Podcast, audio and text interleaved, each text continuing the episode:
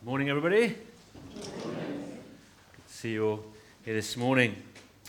Throughout the 1700s, boatloads of people left the UK and sailed to North America, a new land of hope in the British colonies where dreams could be realized and where freedom was offered. And during a particular period of the 1700s, something really strange happened as people sailed to America. As the ships came within sight of the shore, the people on the, on the boats experienced something truly supernatural. Documented historical records tell us that as the ships neared the coast, the people on board suddenly began to sense the holiness of God.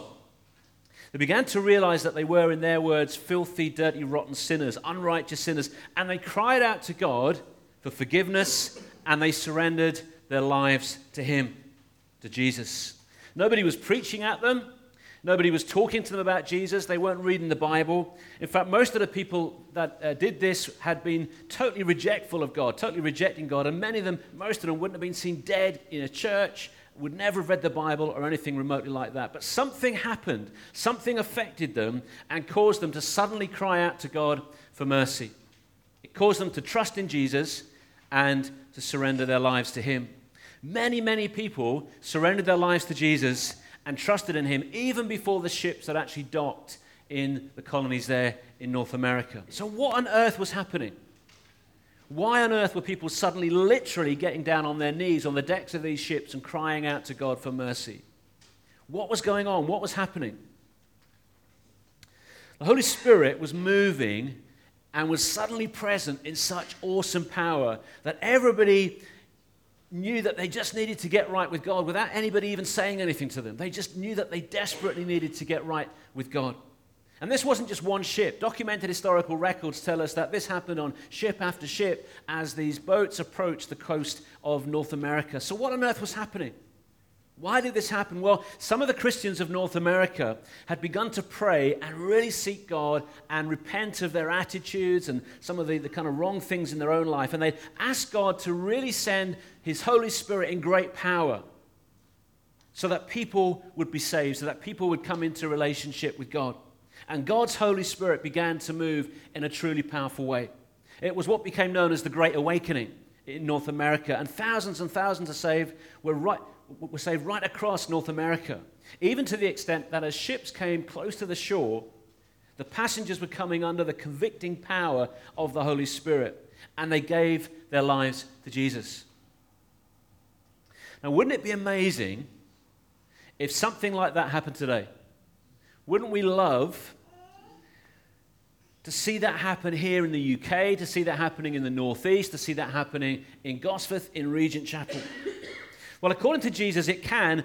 And all around the world today, this kind of thing is still happening. As people have dramatic encounters with the Holy Spirit and then go on to put their faith and trust in Jesus. And even if it doesn't always happen in quite as dramatic a way, this is exactly what happens whenever somebody puts their faith and trust in Jesus. It's because the Holy Spirit is at work in their lives, bringing them to faith in Jesus through convicting them of their sin. The night before Jesus was crucified on the cross for your sins and for my sins, after warning the disciples that they were going to face all kinds of persecution and opposition, as we saw last week, he then went on to explain that they wouldn't be alone. He wasn't leaving them alone in their task of trying to reach lost people with the good news about Jesus. Because he was going to send the Holy Spirit to help them. They, they weren't in this task on their own. So we're going to read this morning. Let's read together what Jesus says to his disciples about the work and the role of the Holy Spirit in bringing people to faith in Jesus in John chapter 16, verses 4 to 15, just as he did in the 1700s off the coast of North America, and just as he's doing all over the world right now this morning. So if you've got a Bible with you, if you want to turn with me, we're in John chapter 16. We're going to read from verse 4, or the second part of verse 4, and we're going to read right down to verse 15. You haven't got a Bible or you just want to listen, that's fine. Jesus says this I did not tell you this at first because I was with you. Now I'm going to him who sent me. Yet none of you asks me, Where are you going? Because I've said these things, you are filled with grief. But I tell you the truth, it's for your good that I'm going away. Unless I go away, the counselor will not come to you. But if I go, I will send him to you. When he comes, he will convict the world of guilt in regard to sin and righteousness and judgment in regard to sin because men do not believe in me, In regard to righteousness, because I'm going to the Father, where you can see me no longer. And in regard to judgment, because the prince of this world now stands condemned. I have much more to say to you, more than you can now bear, but when he, the Spirit of truth, comes, he will guide you into all truth. He will not speak on his own, he will speak only what he hears, and he will tell you what is yet to come. He will bring glory to me by taking from what is mine and making it known to you. All that belongs to the Father is mine. That is why I said the Spirit will take from what is mine and make it known to you. As Jesus spoke to his disciples about the fact that he was leaving, that he was going to be going back to heaven, instead of asking where he was going or what that was going to mean, all the disciples could think about, which was kind of understandable, was that they're going to be left on their own to face all the persecution that Jesus had just talked about. Jesus said to them, Because I've said these things, you are filled with grief. And it's kind of understandable, isn't it, that they were feeling like this. They were about to have Jesus taken away from them, and they, they really didn't understand what was going on. They really didn't understand what's about to happen. And it would only be perhaps days and weeks later that it all began to make sense for them. They were going to be left to face the hatred of the world and uh, face persecution and torture, and in all but one of the disciples' case, death. They had so many unknowns that they were facing. But Jesus says to them, I tell you the truth, it is for your good that I'm going away. Unless I go away, the counselor will not come to you. But if I go, I will send him to you. Jesus' departure was actually going to benefit his followers, it was for their good. Because when Jesus returned to God the Father in heaven, he was making a statement, I guess you could say. He was, he was saying that my work is done. He'd offered his life as a substitute for sin, as a, as a substitute sacrifice. We've thought about this morning, haven't we, as we've taken bread and wine together. He defeated sin, he defeated death, he'd risen from the grave, and now he'd ascended back to heaven. And it was only when he returned to heaven and sat down at the right hand of God the Father that he could send the promised Holy Spirit to the world. God had been promising that the Holy Spirit would come right throughout the Old Testament, and particularly through the Old Testament prophets. God had been saying again and again, I'm going to send you the gift that I'm promising. I'm promising to send you this gift. It's my Spirit. He's coming. But the Holy Spirit couldn't come and enable people like us to be born again and to have a whole new, brand new start in life until Jesus had died and had completed the work that God had sent him to do. So, although the disciples were understandably upset and panicking about the thought of Jesus leaving them, it would actually be the best thing that could possibly happen to them. They didn't see it that way at the time, but that's what Jesus says. Because only if Jesus left them could he then go on the cross and die for their sin. Only if he left them could he be buried and rise again and conquer death. Only if he left them could he return to heaven and then send this, this great promise, this great gift that God had promised. And that great gift would bring the supernatural transformation in people's lives throughout history, as many of us here this morning have experienced, and just as those disciples needed to experience as well. So, how is it that people got right with God when nobody was preaching to them, whilst they were in a ship off the coast of New England, 1700 years after Jesus spoke these words? Well, it's because the Holy Spirit was at work in their lives, convicting them of sin and of their need to get right with God. The Holy Spirit was doing exactly what Jesus had said he would do when he came on those ships off the coast of North America. He was convicting people of their need of Jesus. These people suddenly realized through the power of the Holy Spirit, I'm a sinner. I need to get right with God. The people on the ships were encountering the Holy Spirit and he was convicting them of their guilt. Speaking about the Holy Spirit, Jesus says this in verse 8 When he comes, he will convict the world of guilt in regard to sin and righteousness and judgment. In other words, when the Holy Spirit comes and when, a, when the Holy Spirit works in someone's life, he opens people's eyes, not physically, but in a spiritual sense, so that suddenly they're able to see and understand and grasp something that previously they just hadn't grasped. He enables people to see the truth that they're guilty of getting it wrong. So, what had and what does the world get wrong? Well, firstly, it's got it, it, it's got it wrong in regards to sin. Look at verse 9. In regard to sin, because men do not believe in me. To sin is to miss the mark, it's to fall short of God's standard, but it also means to deliberately turn away and deliberately live life differently to the way that God wants us to live. And people have missed the mark with Jesus. They've got it wrong about Jesus. And in, in, Jesus, there's the opportunity to have our sins dealt with, there's the opportunity to be in a right relationship with God. But people misunderstand the true nature of sin. They either refuse to accept that they're sinful, or sometimes people even celebrate sin as being good. And we see lots of that, don't we, in our world today? And then, worst of all, people ignore Jesus as being the solution to their sin. And they fail to believe in him and they actively reject Jesus. And the sin of unbelief in Jesus is the greatest sin of all. But it's the Holy Spirit, when he's at work in people's lives, that opens people's minds to suddenly see that this is the truth, that he is the one, that Jesus is the one that can bring them into a right relationship with God. He's the one, the Holy Spirit is the one who shows people, enables people to understand that they need to get right with God, that they're, that they're guilty of sin, they're guilty of rejecting Jesus. And He helps them to understand this and gives them the opportunity to then respond and, and respond to that truth. Jesus says that the Holy Spirit also convicts the world in regard to righteousness because the world has a wrong view. It misunderstands what righteousness is all about. Righteousness simply means living in a right way. In, in, in biblical terms, it's living in a way that pleases God. That's what righteousness means. But the Bible teaches that only Jesus is righteous. And we've, uh, Rob was referring to that earlier. Jesus is the only righteous person, the only person who's ever lived in a, in a way that's pleasing to God. Jesus is the only person that has ever lived like that. And he's the only person that, that could live like that. He's the only person who can truly please God. The trouble is that people think they can be righteous by doing certain things, like maybe going to church or you know, being kind to people or to animals, giving to charity, you know, saving the planet, doing good things that they think are really good and, and, and worthy. But God says that all of our efforts at trying to be good people, at being righteous, are just like dirty, filthy rags. The very best that we try and do is just filthy in God's eyes. And it's, it's, it's useless, it's, it's pointless. Sometimes people just don't even care about trying to be righteous. They've got no interest in living in a righteous way at all. They don't even see the need for righteousness. They actually kind of celebrate their unrighteousness. They love reveling in, in their sinful lives. And so Jesus says in verse 10 that the Holy Spirit is going to come and he's going to convict the world of guilt in regard to righteousness because I'm going to the Father where you can see me no longer. The fact that Jesus had risen from the dead and had ascended back to heaven and had been accepted and received by God the Father to sit at his right hand proved that everything that Jesus had said about himself was actually true. It demonstrated the fact that he, he had lived that perfect life, and God was accepting him as the only human being that had ever lived and ever could live a perfect life.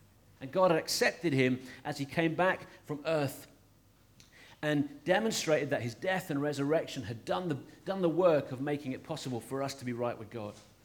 It's the Holy Spirit that convicts people that they've got it wrong about how to be right with God. It's the Holy Spirit who convicts people about the, the fact that they need to be right with God in the first place. And that the only way to be accepted by God is to trust in Jesus. It's to trust in the one who's been accepted by God. Jesus has lived that perfect life. He's been accepted by God. And so the way that we get accepted by God is, if you like, kind of clinging on to Jesus and relying on the fact that He's been accepted. We put our faith and trust in Him. It's kind of like plugging into a socket and flicking the switch. And Jesus' righteousness, His rightness with God, flows to us. And we get exactly what Jesus has got. And it's only when a person realizes through the work of the Holy Spirit that they are unrighteous before God that they can then get right with Him. When a person realizes that they're not right before God, and they realize how sinful they are, and they realize that Jesus is their only hope. And then the amazing thing is that when a person surrenders their life to Jesus and puts their faith and trust in Him, then God actually accepts them and, and gives them the righteousness that Jesus has. The only way that we can be accepted by God is through Jesus, because he was the only righteous person that has ever lived. And if we put our faith and trust in him, then God will accept us. And then God views all those that have trusted in Jesus as having the right standing, or the same right standing that Jesus has with God. That is phenomenal, isn't it? You might consider yourself this morning, you might look at your life and say, My life is full of all kinds of unrighteousness, and that's probably true. But if you've trusted in Jesus, then when God looks at you today, he, he no longer sees that sin. He says, You are righteous.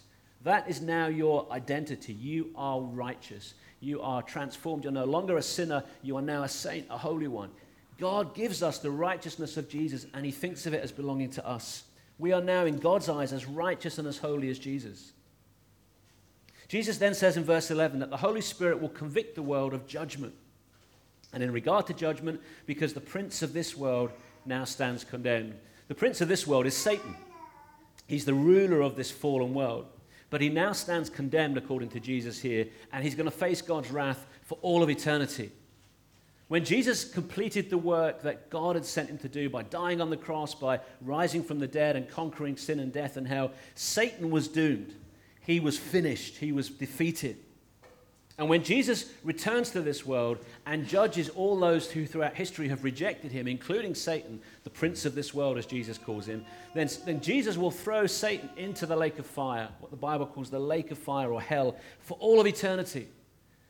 Hell, the lake of fire, isn't Satan's domain. Satan isn't there kind of keeping the flames going, as people often have this kind of idea. Satan himself will be punished and face God's wrath for all eternity because Jesus will judge him for his rejection of him. Jesus was saying that those who reject him, those who reject Jesus, effectively, maybe they don't even realize it, but are effectively at the same time accepting the prince of this world. They're accepting Satan. To reject Jesus is to accept Satan. And consequently, they stand in the same position as Satan. They are doomed to eternal damnation in what the Bible calls the lake of fire, unless they surrender their lives to Jesus.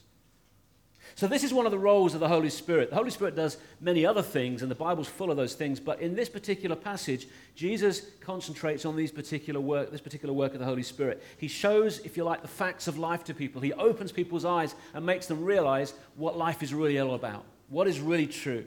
He shows them that the only way to be righteous or to be right with God is through Jesus. He shows them that if they reject Jesus, then they'll follow the fate of the prince of this world, Satan. The Holy Spirit works in people's lives so that they're able to understand the reality of their situation before God, that they need to trust in Jesus.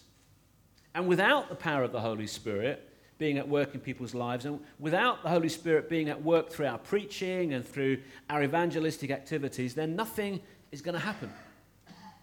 Look at what did happen when the Holy Spirit came for the first time in Acts chapter 2. Peter stood up and he preached a very ordinary sermon. If you look at Acts 2, there's nothing particularly clever about it. It's not funny, it's not entertaining, it's not, you know, it, it wouldn't score great marks on a kind of preachathon. We probably don't have all of the sermon, we probably just have the summary of it. But it's not clever, it's not funny. And yet, look what happens. When the people heard this, which was Peter's sermon about Jesus, they were cut to the heart and said to Peter and the other apostles, Brothers, what shall we do? And Peter replied, Repent and be baptized, every one of you as Peter preached, the Holy Spirit was at work convicting those listening, this big crowd that were listening on that day, convicting them of their sin and of their need to get right with God through Jesus. And 3,000 people that day gave their lives to Jesus. They, they, they realized they were sinners, they were convicted by the Holy Spirit, and they responded and they surrendered their lives to Jesus. Not because of Peter's brilliant preaching, I'm sure it was great, but because the Holy Spirit was at work through Peter convicting them of their need of Him. And if the Holy Spirit isn't at work in and through our preaching and our evangelistic activities, then our best efforts, as clever and as good as they might be, are, just going to be empty and powerless. Jesus says earlier in this conversation with the disciples, which Matt looked at a few weeks ago, he says, Apart from me, you can do nothing. Apart from me, you can do nothing. Without the power of God in what we try to do, it will just be empty and powerless. It just becomes our efforts. I could deliver the best evangelistic talk you've ever heard, but if the Holy Spirit isn't at work convicting people, those people who are listening, then it will just be utterly powerless. You might go and think, oh, that was a great preach from Andy or a great preach from whoever. But if the Holy Spirit's not at work, it's just words. We can have great Sunday services. We can run Christianity Explored, fun days like last week, Fit for Life, Oaks and Acorns, The Hub, whatever. But if the Holy Spirit isn't at work, then those things will just be powerless. Because the reality is that we are totally dependent on God to work in people's lives. God works in partnership with us. He expects us to do the, the declaring, the witnessing, the testifying, the telling of other pe- to other people. But He also needs to be at work changing lives. And the two go hand in hand. The reality is that we're totally dependent on God. Without me, you can do nothing, Jesus says. And James, one of Jesus' physical brothers who wrote the book of James in the New Testament of the Bible, he says these words You do not have because you do not ask God. So much of what we do as Christians and our efforts to see people come to Christ, to come to faith in Christ, is powerless because we're not actually crying out to God in desperation, in prayer, begging Him to come and work. We need to get on our knees to plead with God to be at work in what we're doing so that people will get convicted by the Holy Spirit, by the power of the Spirit. When we pray, what we're basically saying to God is, I want you to be involved here. I, I want to involve you, God. I need you. There's loads about prayer that I don't understand at all. But one thing I do grasp is this that prayer is about saying to God, I need you to be involved in what I'm doing. I'm saying, please help me here, Lord. It's involving God in our lives, it's involving God in our church. And when people get on their knees, then you see things happen. When people get on their knees and pray and really seek God in humble dependency, then things begin to happen. And throughout the history of the church, when God's people really humble themselves and gather to pray, the Holy Spirit moves. This has happened time and time again throughout the history of the church. When God's people humble themselves and they gather together to pray, the Holy Spirit moves. Wouldn't it be great if, as people walked down Gosforth High Street or drove down the A1, as they came closer to this building, they were convicted simply by the power of the Holy Spirit and their need of the Lord Jesus Christ? Wouldn't that be amazing? That is what happened and is, is, is, happening today in other parts of the world. But that's what happened in North America 300 years ago because the believers in North America, or at least a small group of them, got really serious about living for God, got really serious about coming before Him in prayer, and began to ask God to move. They began to repent of all their sinful attitudes and behaviors and really got serious about living for God. And they got really serious about praying to God. And we need to humble ourselves and pray praying that God will once again move amongst the people of this land, just as He has done in previous generations. There have been great moves of God in this country, in the Welsh revival, in the Hebridean revival, in the 1859 revival, in, in the Methodist movement. Hundreds and thousands of people converted to Jesus miraculously, just in a similar way to there was in, that happened in North America because often just a handful of people got really serious about gathering together and seeking God and crying out to Him in prayer, please come and move in power. Part of my family uh, ancestry is from a little dale in North Yorkshire called Arkengarthdale. And if you drive through Arkengarthdale, it's full of little chapels. They are now all holiday cottages, sadly, but three, two, three hundred years ago, there was a handful of old ladies who were the only Christians in that dale several thousand people lived there, just a handful of old ladies, and they began to really get serious about praying. And John Wesley rode in on his horse, and nearly the whole dale got converted. Wouldn't it be great if we saw that happen today? And if we don't get serious about praying for this city, for this nation, for our region, and asking God to pour out His Spirit upon the people who live here, they won't get convicted and they won't respond to what we have to say.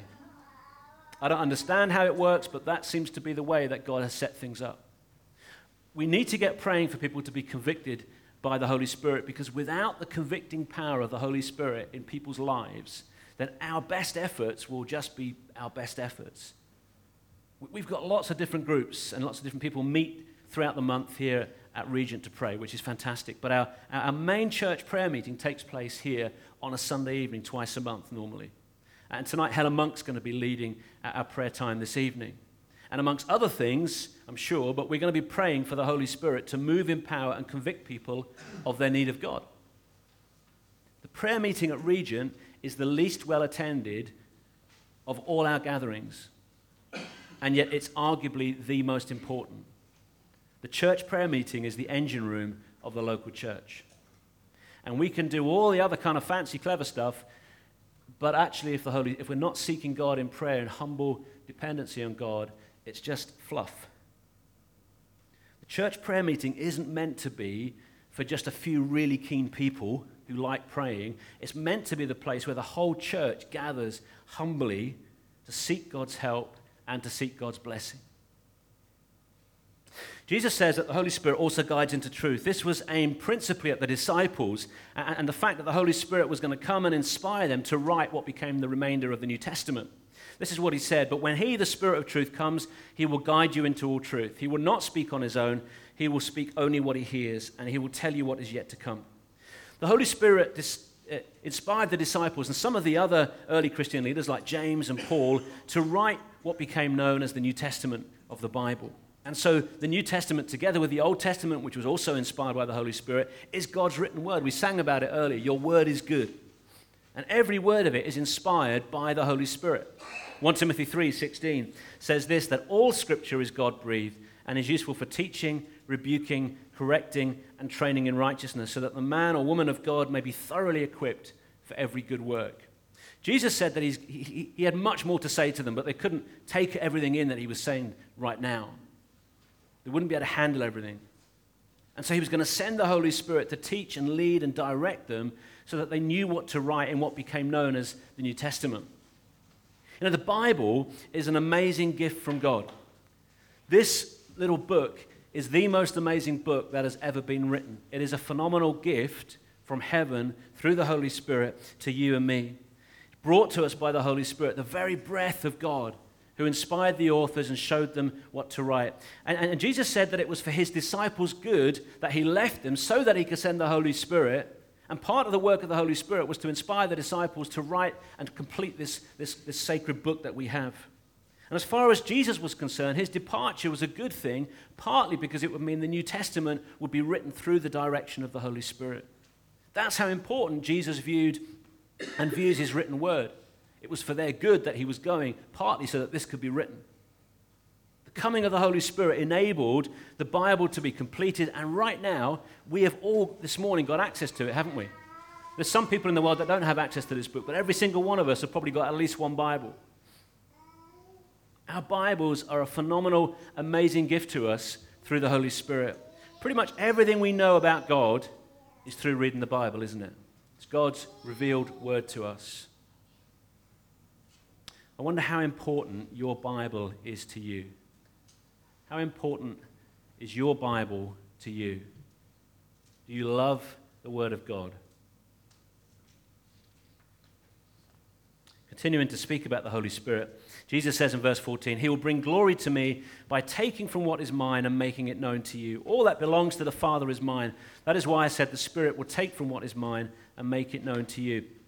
If you want to know what God is like, then all the guessing games stop when we look at Jesus because Jesus is the heart of God revealed. Jesus is God come as a human being. Jesus says that all that belongs to God the Father belongs to him. The Holy Spirit brings glory to Jesus by convicting people of their sin and their need to get right with God through him. And then, as those same people, with the help and the power of the Holy Spirit, put their faith and trust in Jesus, the one who is God come as a, as a human being, Jesus is then worshipped. And Jesus is brought glory. The reason that most of us probably are here this morning is to worship Jesus. Maybe some of you were dragged along by somebody else, but I think most of us have kind of voluntarily come this morning to worship Jesus. And we do that because the Holy Spirit, at some point in our lives, has opened our eyes and helped us to see that we need Him. And so we put our trust in Him. We've put our faith and trust in Him. And so we now want to say thank you to Him and praise Him and worship Him for everything that He's done for us and everything that He continues to do for us. But we're not just meant to do that on Sunday morning for an hour and a half. It's great that we do that, but we're meant to bring glory to Jesus in all of our lives throughout the week. It's the Holy Spirit that enables us to bring glory to Jesus, but it's down to us to play our part by the way that we then live, by the way that we act and behave. So it's good to ask ourselves Does my life bring glory to Jesus? Does my life bring glory to Jesus? And how could my life bring more glory to Jesus? And what changes do I need to make to ensure that happens? For me, that'll be different to you, but for each one of us, there's probably actions that we need to take to make sure that, or, or, or to make it possible for us to bring more glory to Jesus. Does my life, does your life bring glory to Jesus this morning? How could you bring more glory to Jesus? What steps could you take to do that? What changes would you need to make to ensure that that happens? You the Holy Spirit won't force us to do anything, but He will prompt us and guide us and lead us to live in ways that bring glory to Jesus. The question is whether or not we cooperate with the Holy Spirit and live in a way that brings Jesus glory, or whether we ignore the Holy Spirit's promptings. So, as we finish this morning, we've got some really big questions to think through. Firstly, do we want to see the Holy Spirit at work in our church? Do we want to see the Holy Spirit at work in our region with his convicting power? If we do, then we need to humble ourselves and gather and pray. Secondly, the Holy Spirit has given us the wonderful gift of the written word of God, the Bible. But how important are our Bibles really to us? How important is your Bible to you? Thirdly, the Holy Spirit brings glory to Jesus by being at work in our lives, but only if and when we cooperate with Him. I wonder this morning is your life bringing glory to Jesus? Maybe this morning that you're someone who has yet to surrender your life to Jesus. You've yet to get down on your knees and accept the fact that I am a sinner. I need Jesus. I need Him to make it possible for me to be accepted by God. Maybe the Holy Spirit has been and is convicting you this morning about you, about your sin. Maybe in the last few days and weeks, He's been convicting you about your sin, about your need to get right with God. Maybe He's doing that this morning. And if that's you today, then how are you going to respond? How are you going to respond to the convicting, the nudge, the, the gentle touch, that little whisper, that still small voice of, of the Holy Spirit? If the Holy Spirit has opened your eyes to see and know the truth and grasp, yeah, I, I am a guilty sinner, I need Jesus. What will you do about that? Will you bow down and say, Please save me? Please forgive me? Please Lord Jesus, come and be my Savior. I need to trust in you. Only you can do that. Only you can take that step. Let's just take a few moments to pause and reflect and think about what we've looked at this morning. Just to allow the Holy Spirit uh, acknowledge that He's here and that He's working, He's moving in our midst. What's He saying? What will you do with what He's saying?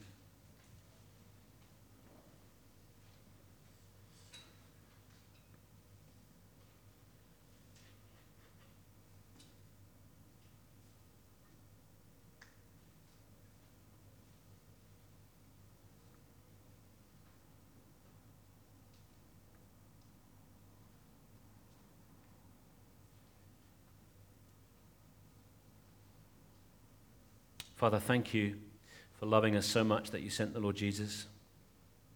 Thank you that he died on the cross, that he defeated sin, that he was buried and rose again and defeated death and hell. Thank you that he rose again and ascended to heaven and that you accepted him as the only truly righteous one. Thank you for sending your Spirit. Holy Spirit, we thank you this morning for coming and bringing us the convicting of sin that has enabled so many of us here this morning to put our faith and trust in you. We thank you that you have convicted us. Thank you for that. Thank you for bringing us into relationship with God through the Lord Jesus. Thank you for bringing us the Bible. Help us, Holy Spirit, we pray this morning. Wherever we're at, wherever life stage we're at, wherever we're at with you, to respond to what you're saying to us this morning. Lord, we long to see this nation changed. We long to see this region changed. Holy Spirit, would you move powerfully, we pray. We lift friends, neighbors, relatives to you this morning. We lift this, this neighborhood to you. We lift this region to you. Would you have mercy? Would you convict people of their sin? Would you convict people of their need of you, we pray. Once again, would we see you moving in great power across this nation? We ask this in Jesus' name. Amen.